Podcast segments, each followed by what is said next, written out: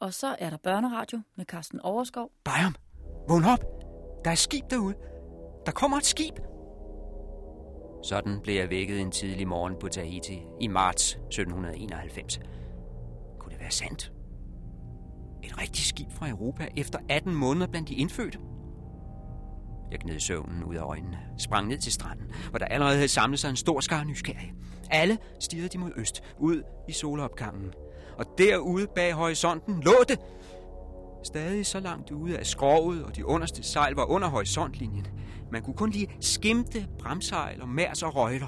Kun nogle ganske få konturer, der tegnede sig sort mod den gyldne morgensol.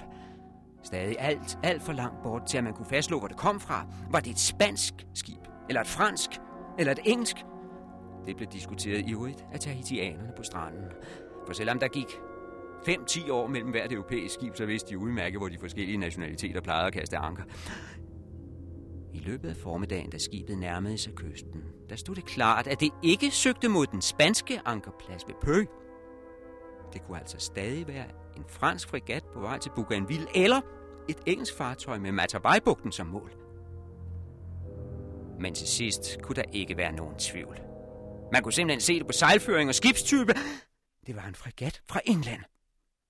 På det tidspunkt var min ven Stuart også kommet ned til stranden, og han var enig. Skibet måtte være engelsk.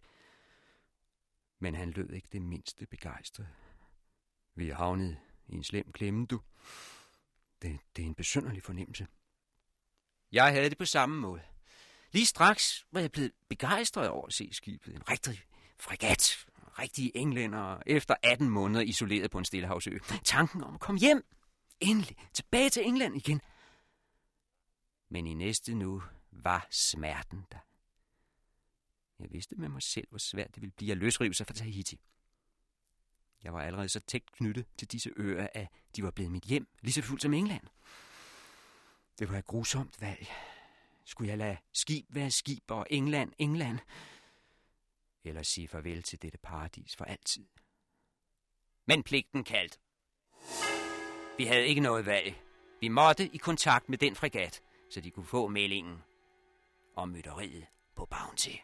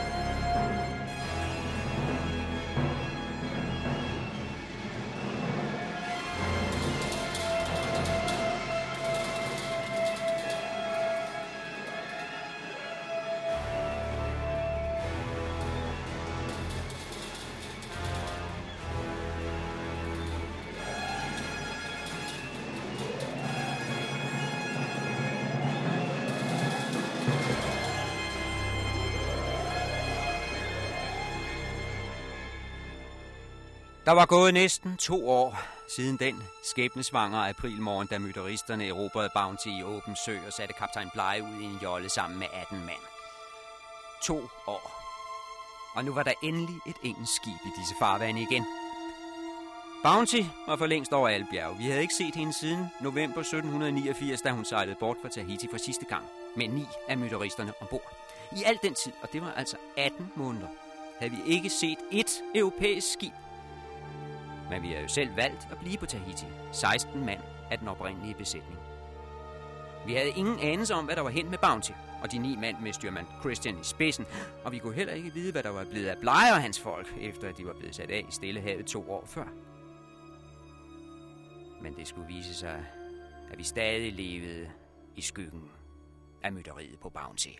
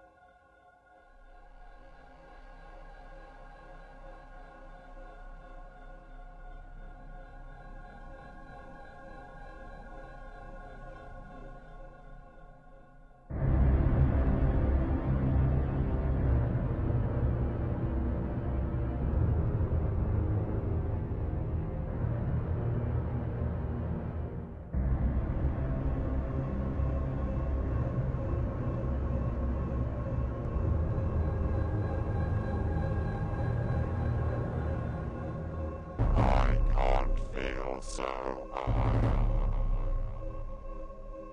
I can't feel so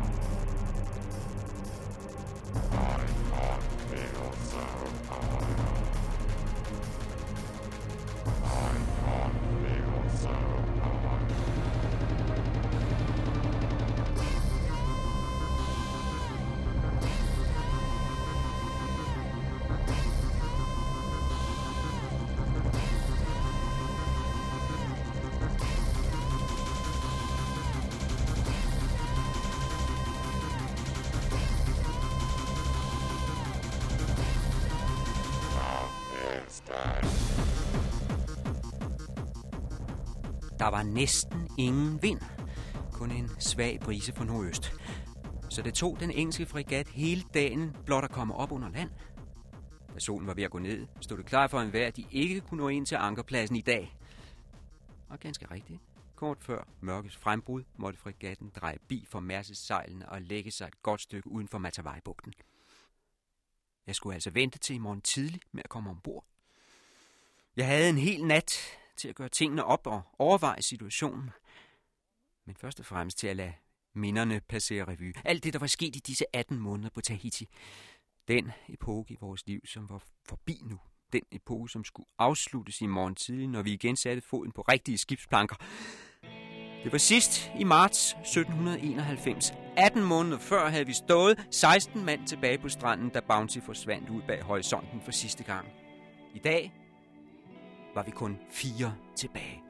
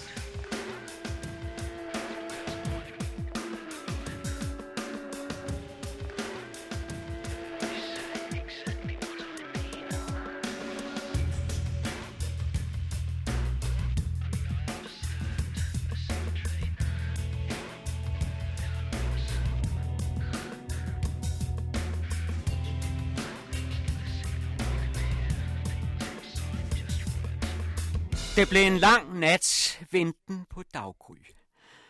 Jeg fik ikke lukket et øje. Min indfødte hustru Tahani var ikke hjemme i de dage, hun deltog i et religiøst ritual på en af naboøerne, så jeg havde ikke engang hende til at aflede mine tanker den nat. Jeg vred mig, jeg vendte mig på lejet. Jeg var restløs, hvileløs. Det kredsede rundt i hovedet på mig. Hvordan ville det blive i morgen, når vi kom ud på fregatten? På det tidspunkt var vi kun fire mand tilbage på Tahiti af Bounty's besætning. 18 måneder før havde vi været 16. Lad os tage det sørgelige først. To af os var døde. Det var Thompson, der havde skudt Churchill i et anfald af primitiv jalousi. Senere var Thompson selv blevet dræbt. Han fik hovedet knust af en flok indfødte. Helt fortjent, må jeg sige, for han havde opført sig dumt og brutalt. En stupid støder, som ingen vil savne. Men de to var altså døde. Så var der 14 tilbage. De 10 fortrød hurtigt, at de ikke var taget med Bounty, da hun sejlede væk for sidste gang. De kunne ikke falde til her på Tahiti. Desuden havde de alle sammen været med til mytteriet, og efterhånden blev de mere og mere nervøse for at blive fanget næste gang, der kom engelske flådefartøjer til øen.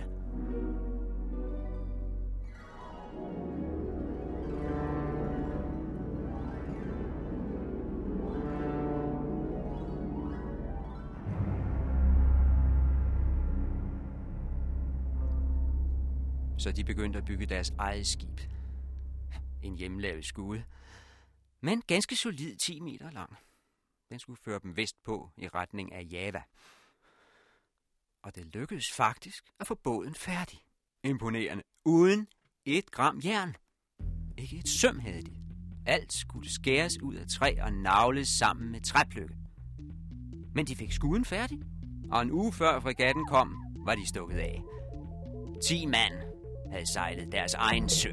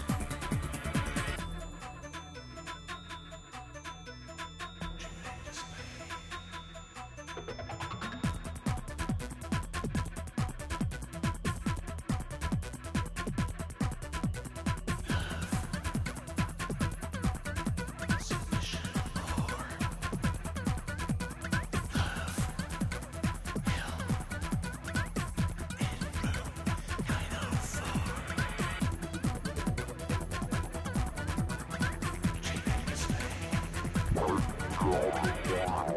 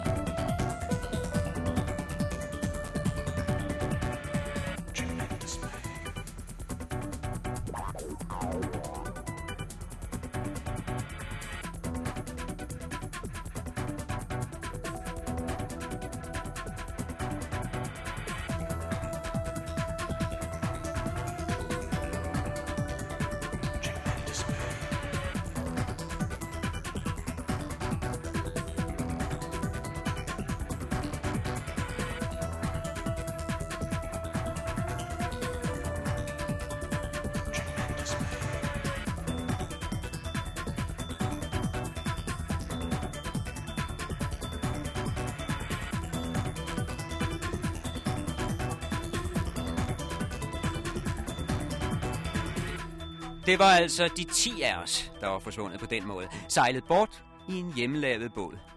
Nu var vi kun fire tilbage. Foruden mig, Stuart, Coleman og Skinner. Vi havde hver vores grund til at blive på Tahiti. Coleman havde simpelthen hjemve, han længtes hjem til England og ventede kun på den dag, der kom skib.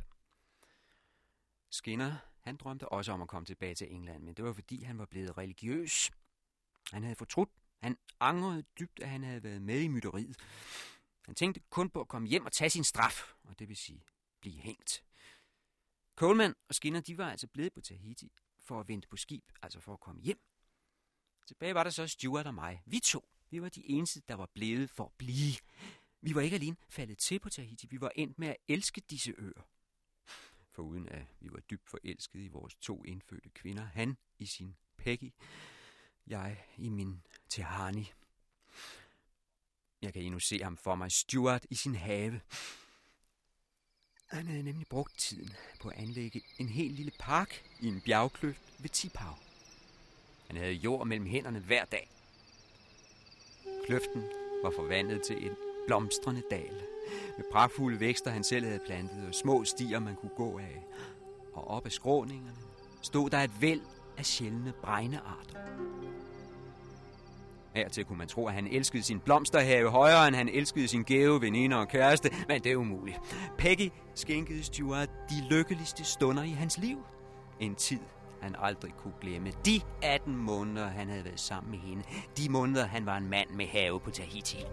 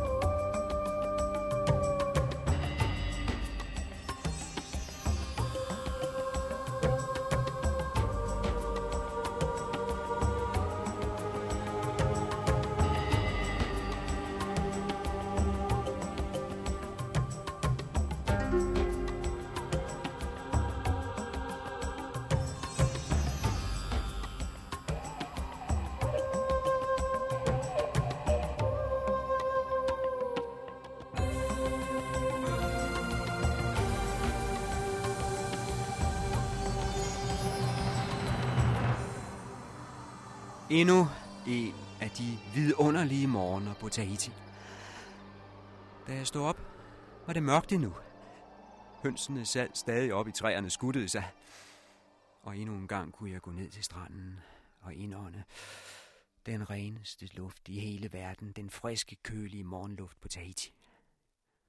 Men den morgen var anderledes end alle andre. Et sted ude i mørket lå et engelsk skib. Om nogle timer ville hun være inde og have kastet anker i Matavai-bugten, og vi ville være blandt landsmænd for første gang i 18 måneder. Jeg indså snart, at så længe kunne jeg ikke vente. Der kunne gå det meste af dagen, før de nåede ind, for det. de havde kun en svag bris at stå ind for. Nej, jeg ville råbe dem i møde. Og som sagt, så gjort. Jeg fik fat i en kano og et par erfarne indfødte. Den engelske kaptajn ville sikkert være glad for at få lokalt kendte loser ombord. Så vi satte kanoen i vandet, og kort efter var vi ude på det dunkle hav.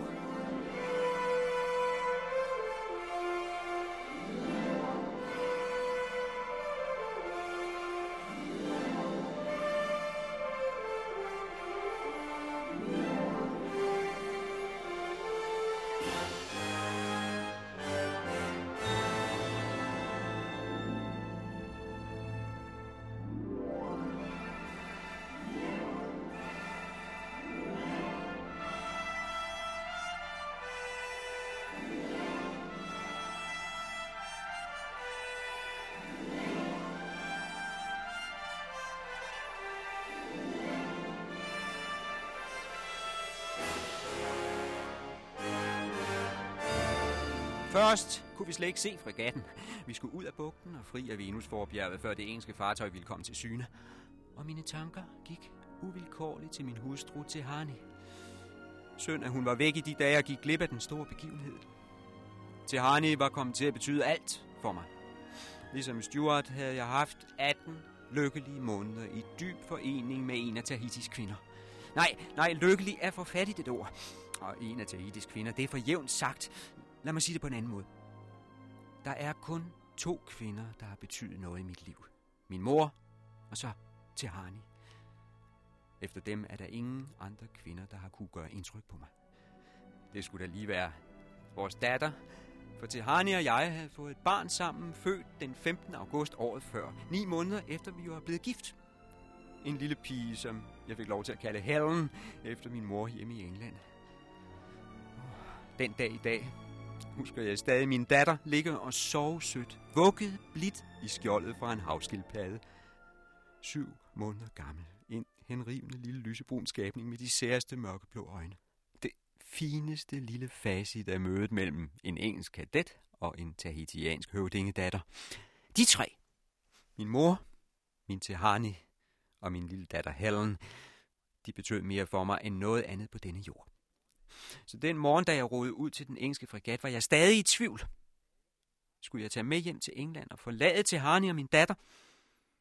Eller skulle jeg blive på Tahiti resten af mit liv og aldrig se min mor igen? Heldigvis behøvede jeg ikke at bestemme mig lige nu. Skibet ville sikkert ligge her nogle uger, og jeg ville få tid nok til at tænke og til at tale med Tahani om det.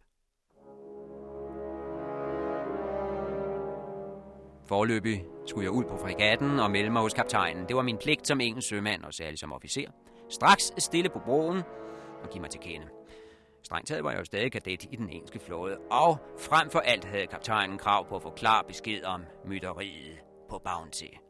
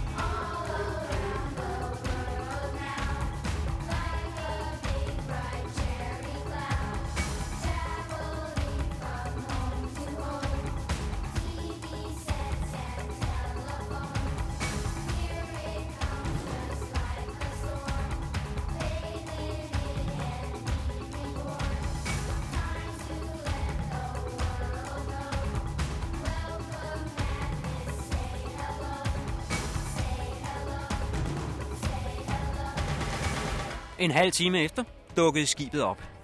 Og det var ganske rigtigt en fregat. Da vi kom tættere på, kunne jeg selv tælle efter 24 kanoner. Og selvom jeg hele tiden havde vidst, at det var et engelsk skib, så fik jeg et lille stød af fryd, da jeg så den britiske flådes flag veje fra agterstavnen. Mit hjerte slog hurtigere. Jeg følte allerede gensynets varme. Først i det øjeblik gik det op for mig, at jeg bestemt ikke lignede en engelsk flådeofficer. I min iver efter at komme ud til skibet, havde jeg helt glemt, at jeg var klædt som en af de indfødte. Det vil sige et klæde om hofterne og intet andet. Min hud var blevet lige så brun som de indfødtes, og mine arme var dækket af tatoveringer, vel at mærke indfødte tatoveringer, dem som Tahiti altså er så berømt for.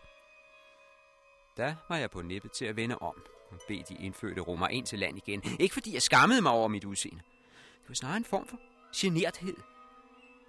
Vil folkene ombord kunne forstå, hvor hurtigt en reglementeret uniform går til grunde i dette klima? Inden man ser sig om, er den faldet fra hinanden et op af rot. Og desuden er det ikke nogen særlig praktisk påklædning på Tahiti. Men nu var det for sent at vende om. Fregatten var nogle få hundrede fod fra os. Søfolkene stod tæt langs reglingen og fulgte vores kano med øjnene. Og oppe agter så jeg kaptajnen stå med sin kikkert rettet lige mod os, og en hel gruppe officerer bag sig. Der var ingen vej tilbage. Vi fik kastet en line ud. Få øjeblik efter klatrede jeg som den første op af falderæbet. Der stod en løjtnant op på dækket og tog imod os. Matai, Matai, sagde han. Godt, godt. Det var åbenbart det eneste, han kunne sige på tahitisk. Og han klappede mig godmodigt på skulderen, som om jeg var indfødt. Så, sagde jeg og smilede lidt. De må gerne tale engelsk til mig. Mit navn er Roger Byron, tidligere kadet på det britiske flådefartøj Bounty. I am he as you are, he as you are me, and we are all together.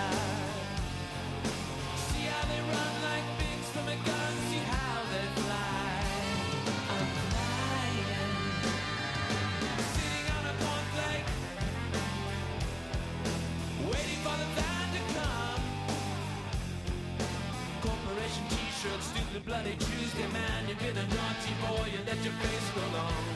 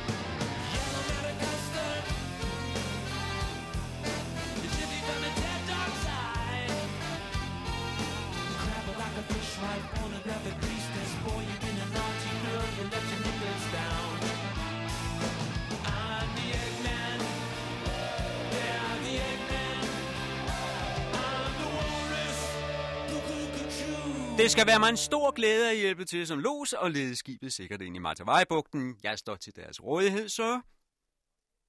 Men udtrykket i løjtnantens ansigt havde forandret sig totalt. Der var sket en mærkbar ændring i hans holdning i samme øjeblik, han hørte mit navn. For det sekund var godmodigheden forsvundet. Han svarede mig ikke engang. I stedet for vendte han sig om mod skibskorporalen og råbte, For mere end vagtstyrke, straks! Sæt denne mand under arrest og før ham agter! Og til min forbløffelse blev jeg omringet af fire mand med opplantede bajonetter. Jeg fik besked på at marchere om på agterdækket, som om jeg var en straffefange. Løjtnanten førte an stampet af sted forrest og stoppede først foran kaptajnen. Møller sø! brølede han og gjorde hunør. Her er den første af sørøverne! Ja, jeg gik ud fra, at det var en fejltagelse. Jeg rømmede mig og skulle til at præsentere mig. Hold kæft! Kommanderede kaptajnen. Han tog mig i øjesyn. Iskold og fjendtligt. Jamen, jamen øh, må jeg ikke for, forklare mig? Jeg, er altså ikke en af, mytteristerne. Mit navn er... De hørte, hvad jeg sagde. Hold kæft, sagde jeg. De holder deres forbandede forbrydermund, gør de. I det øjeblik var jeg ikke i stand til at sige noget alligevel. Jeg var ude af mig selv skam og af vrede. Men jeg skulle snart udsættes for ting, der var endnu mere ydmygende. Thank you.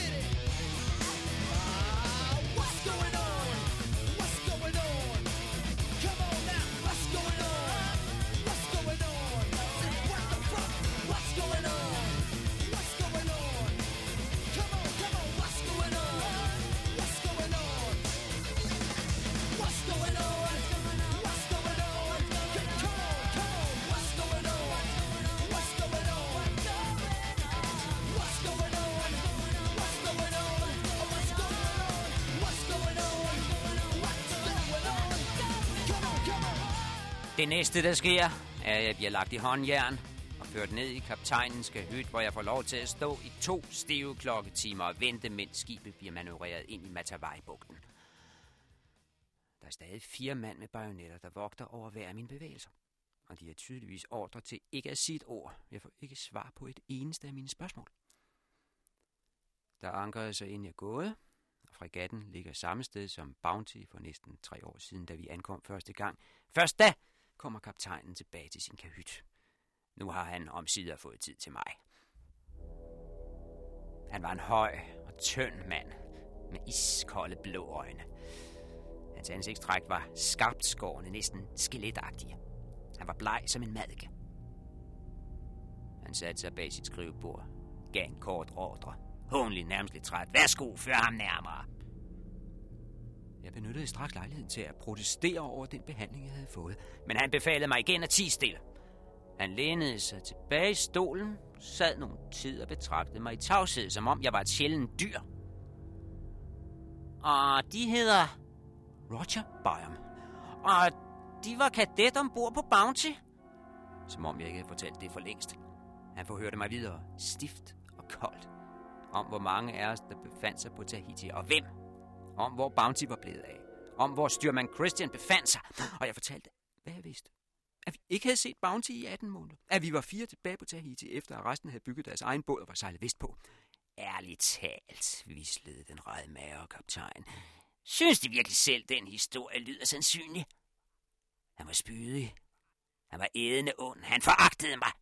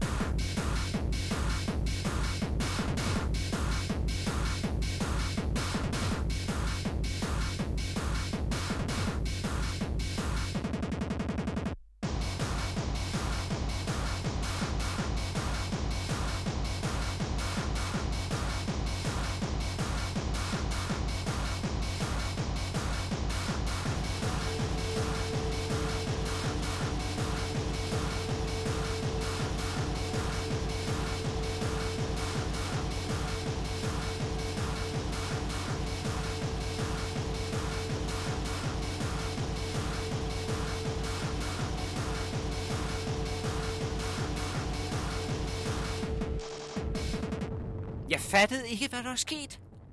Jeg havde set frem til dette øjeblik i flere år. Hver dag havde jeg stirret ud over havet i håb om at se et engelsk skib dukke op. Jeg, jeg havde glædet mig til at tale med landsmænd og høre nyt hjemmefra, og da skibet endelig kom, så havde jeg kastet mig i en kano for at være den første ombord. Hjertet havde hoppet i livet på mig ved synet af det engelske flag, og jeg var kravlet ombord helt frivilligt. Ja, ikke bare det, jeg var kravlet ombord fuld af fryd og forventning. Og så skulle jeg ende i håndjern, bevogtet af fire mand med bajonetter og krydsforhørt som en beskidt forbryder. Kun langsomt gik det op for mig, hvad sammenhængen var. Hvilken grusom fælde jeg var havnet i. Ved I, hvad jeg tror, sagde kaptajnen. Jeg tror aldrig, I havde regnet med, at Blege ville nå hjem til England, vel? Hm. I er alle sammen gået ud fra, at han var død og borte ind på havets bund sammen med de andre i jollen. Ah, I regnede med, at alle vidner til jeres svinske mytteri var forsvundet fra jordens overflade. Var det ikke det, I troede? Men jeg har en nyhed til jer. Og særligt til dem, Roger Byam. Kaptajn Bly lever i bedste velgående. Han er for længst vendt tilbage til London, og hele sagen er optrævlet. Vi har hans eget vidnesbyrd, og vi har de folk, han havde med hjem. Vi ved det hele Bayern. Vi ved præcis, hvad der skete den morgen, og hvem der var med, og hvem der ikke var. Og de, Mr. Bayern, de var en af hovedpersonerne. Hm, den nytter ikke noget, de nægter. Det ville være latterligt. De kan lige så godt indrømme alt med det samme. Vi ved det hele, mand. There are a small number of individuals, I regret to say, who are interested in fomenting a crisis merely for the sake of crisis.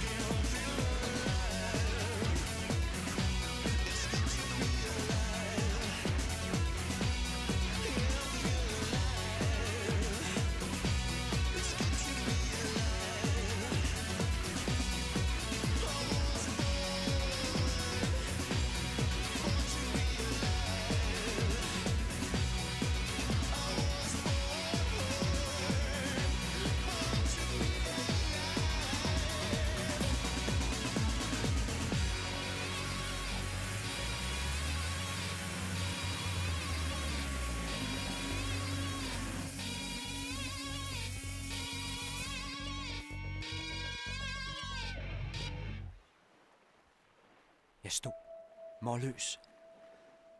Jeg var alt for vred, syg om hjertet til at kunne svare på kaptajnens beskyldninger. At jeg skulle være en af hovedmændene i mytteriet på Bounty, det var jo absurd. Jeg havde jo slet ikke været med. Alle og enhver måtte da vide, at jeg var imod mytteriet fra første færd. At jeg ville have grebet til våben den morgen, hvis det overhovedet havde været muligt. Og at jeg havde bedt om at komme med i jollen sammen med Blege. De måtte da være klar over, at der simpelthen ikke var plads til os alle sammen. At jollen allerede var ved at synke under vægten af 19 mand, og at vi derfor var nogle stykker, der var tvunget til at blive ombord på Bounty meget mod vores vilje. Det var der noget, alderen værd vidst. Men lidt efter lidt dæmrede det for mig. Når det kom til stykket, var der måske ikke så mange, der vidste det. Blege nåede jeg aldrig at tale med, før han var smidt ned i jollen, så han kunne ikke vide noget om min indstilling. Og de andre? Det var en frygtelig forvirret morgen. Kaotiske timer, mens mytteriet stod på, og styrmand Christian og hans mænd tog magten. Var der måske nogen, der havde lagt mærke til en lille kadet som mig? Var der overhovedet nogen, der havde bemærket, om lille jeg var for eller imod mytteristerne? Det havde været så indlysende for mig selv, at jeg gik ud fra, at alle andre også vidste det. Men lidt efter lidt gik det op for mig i al sin gro, hvor få jeg egentlig havde talt med i de afgørende morgentimer. Nelson måske. Måske et par stykker til. Men de kunne have glemt det. Virvaret. Eller endnu værre. Måske var de ikke kommet med bleg tilbage. Måske var de døde for flere år siden. Netop mine vidner. De folk, mit liv afhang af nu. Måske var de for evigt afskåret fra at tale. Derfor blev jeg usigelig lettet, da jeg pludselig hørte navnet på en af mine messekammerater fra dengang. Det var da kaptajnen sagde, Bed lige Mr. Hayward kigge ind. Thomas Hayward? Ikke min allerbedste ven måske, men dog en kadetkollega. En, der havde været med den morgen på Bounty og havde set og hørt det hele. Der faldt en sten fra mit hjerte.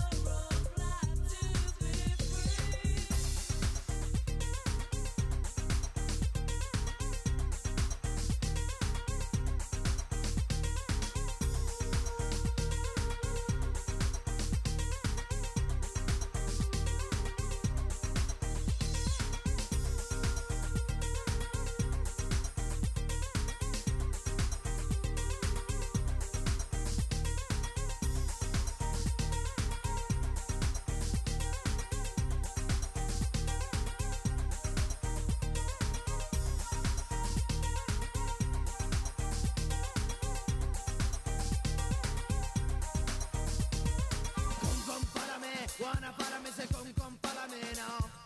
Come, come, párame, Juana, párame, se con, con, párame now. Come, come, párame, Juana, párame, se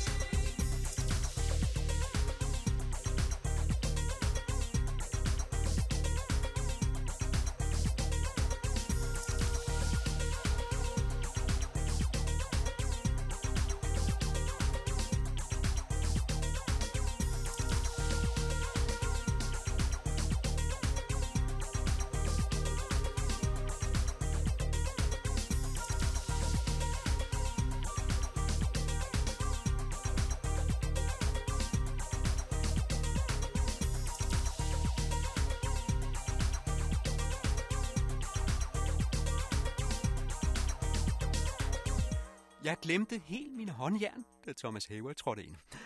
Jeg har sjældent i den grad følt, hvad gensynets glæde vil sige. Jeg trådte et par skridt frem for at hilse på min gamle kadetkammerat, men brat, brat, blev jeg stoppet af bajonetterne. Og Hayward stod bare med hænderne på ryggen og glåede intenst på mig med et blik fuldt af foragt. Han blev spurgt af kaptajnen, kan de genkende denne mand? Jeg vil så.